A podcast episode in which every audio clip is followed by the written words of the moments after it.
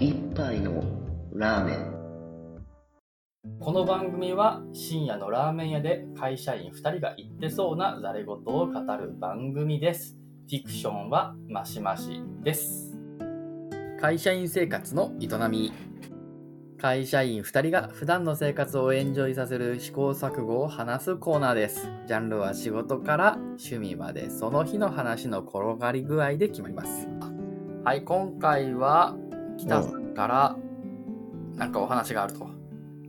雑な振りやね。うん あサウンドロゴを作ろうの回でうんうんうん第第何回か分かってましたけど、まあ私少し音楽に興味がありますと。はい。はいはいはい。で、えっ、と、楽器の方も、えっ、と、少し挑戦してみようということで、まあ去年とかあたりから、まあ手出してますと。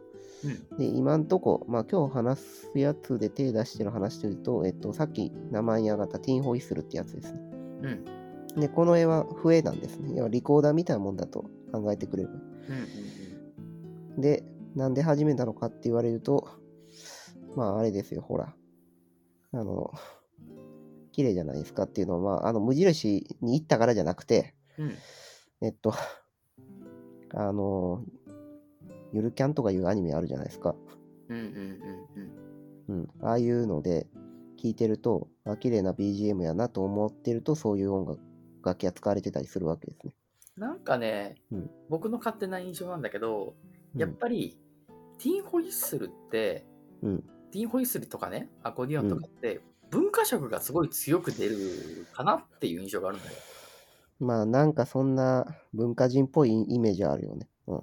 まあ、我々が普段聞き慣れてるのって、やっぱり、なんだろうな、アメリカ系のロックだったりとかポップだったりするのかなとか思うんだよね。うんうん。で、そこから遠いところにあるものほど文化色を強く感じるのかなって思ってて、うん。そうだね。うん。そうなると、まあ、イインインド系の、なんか、うーん、あーみたいなよくわからない曲か、うん。あの、ティーンホイッスルとかああいう曲になるかっていうのが代表的になるのかなと思ってて、そうだね。うん。そういうのが、まあ、響くかな。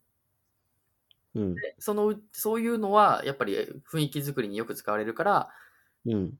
あのーゆるキャンとかでも使われてて、そうね。アニメとかでも出てきちゃうわけね。で、我々にすごく響く伝えられ方をする。まあ、ちなみにその、まあ、アニメの BGM って結構バカにならなくて、まあ、バラエティとかで、テレビでつ結構よく使われるんですよね。使われるね、使われる、ね。よく使われるんですよ。うんはい。だから、あの、アニメなんか知るか、そんなの聞いたことねえよっていう人でも、その BGM だけなぜか知っているというパターンは意外にあるんですよ。うんうんうんうんうんうんうん。うん。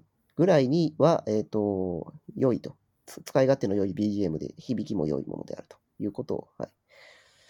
一つと。で、えっ、と、まあ実際、笛をやるって言っても、なんかそもそも楽器をやるのは難しそうだという話なわけですけど、うん。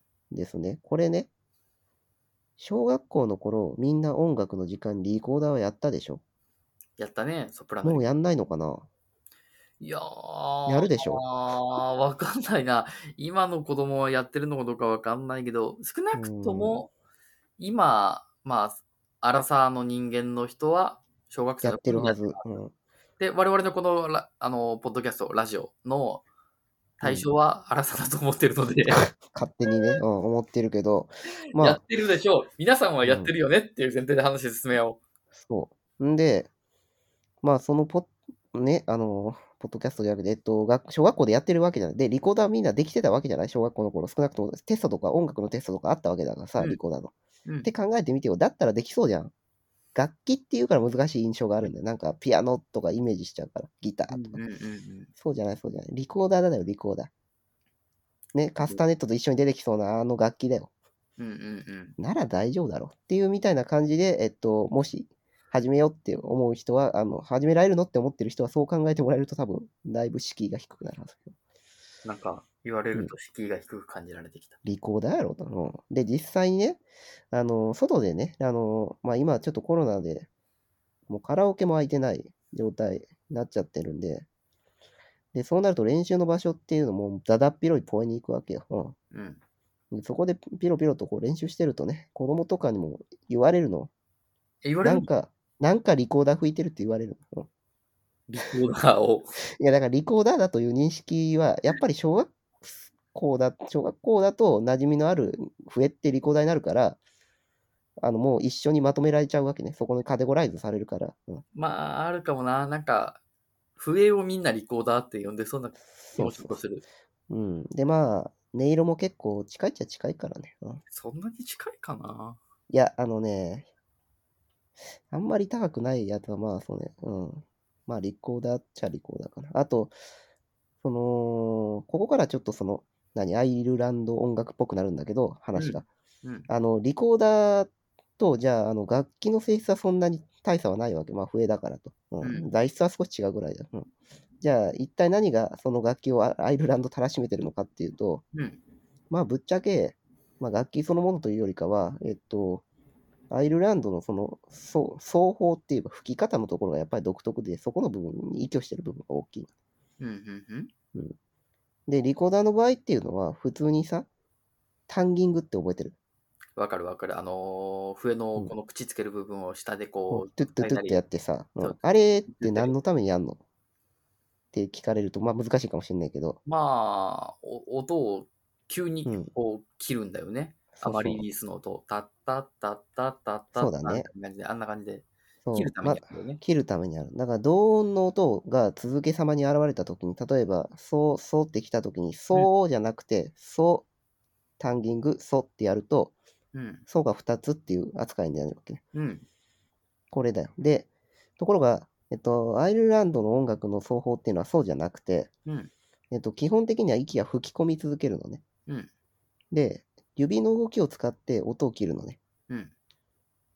で、そうなると何が起こるかっていうと、あの、ひ音の高さは一定じゃなくなるんだ。だから、ソ、タンギング、ソじゃなくて、ソ、ちょっとだけラ、ソみたいな、そういう奏法をするの。うん。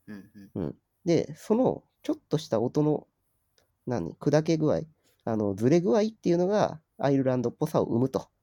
うん。うん。で、意外とこういう単純なポイント、あさっき言ったそのずらすっていう行為は、まあ、いくつか種類は存在するんですけど、うん。まあ、あれですね。カットとか言ったり、あとなんだっけ？あ、やばい、忘れちゃった。タップか。タップとカットか。うんあそこで何種類かすでに存在するんだけど、まあ、うん。まあ、とにとにかくね、えっと、アイルランドの、えっと、笛の出し方が、息の出し方が普通のタンギング、リコーダーでやるときのタンギングと違うっていう点が違うぐらいで、割とリコーダーに似てるのね。その理屈で言っちゃうと、リコーダーでもいけるって気するでしょ。おお。だから僕はちょっとそれを確かめようかなとも思ってるのね。うん。うん、YouTube に動画とか上がってそうだけどな。うん上がってそうだな。えだけどね、えっと、根本的に違うところが一つあってね。ほい。リコーダーって、えっとね、多分ね、C だから、普通のあの、波長長の曲を弾くような楽器になってると思うんだよね。で、で、えっと、C メジャーかな、多分。あのうん、ど鍵盤？で、あの、白い鍵盤だけ弾く、ドレミファソラシドのうん。基本はね。うんでも、えっと、さっき言ったティンホイッスルってやつは、うん。えっとね、D、レ、レから始まる音階をあのベースにしてるので。うん。だからそれはちょっと弾き方はだいぶ異なってしまうのかもしれない。うんうん。まあいいや、その辺のなんかあの話とかまた分かったら、はい。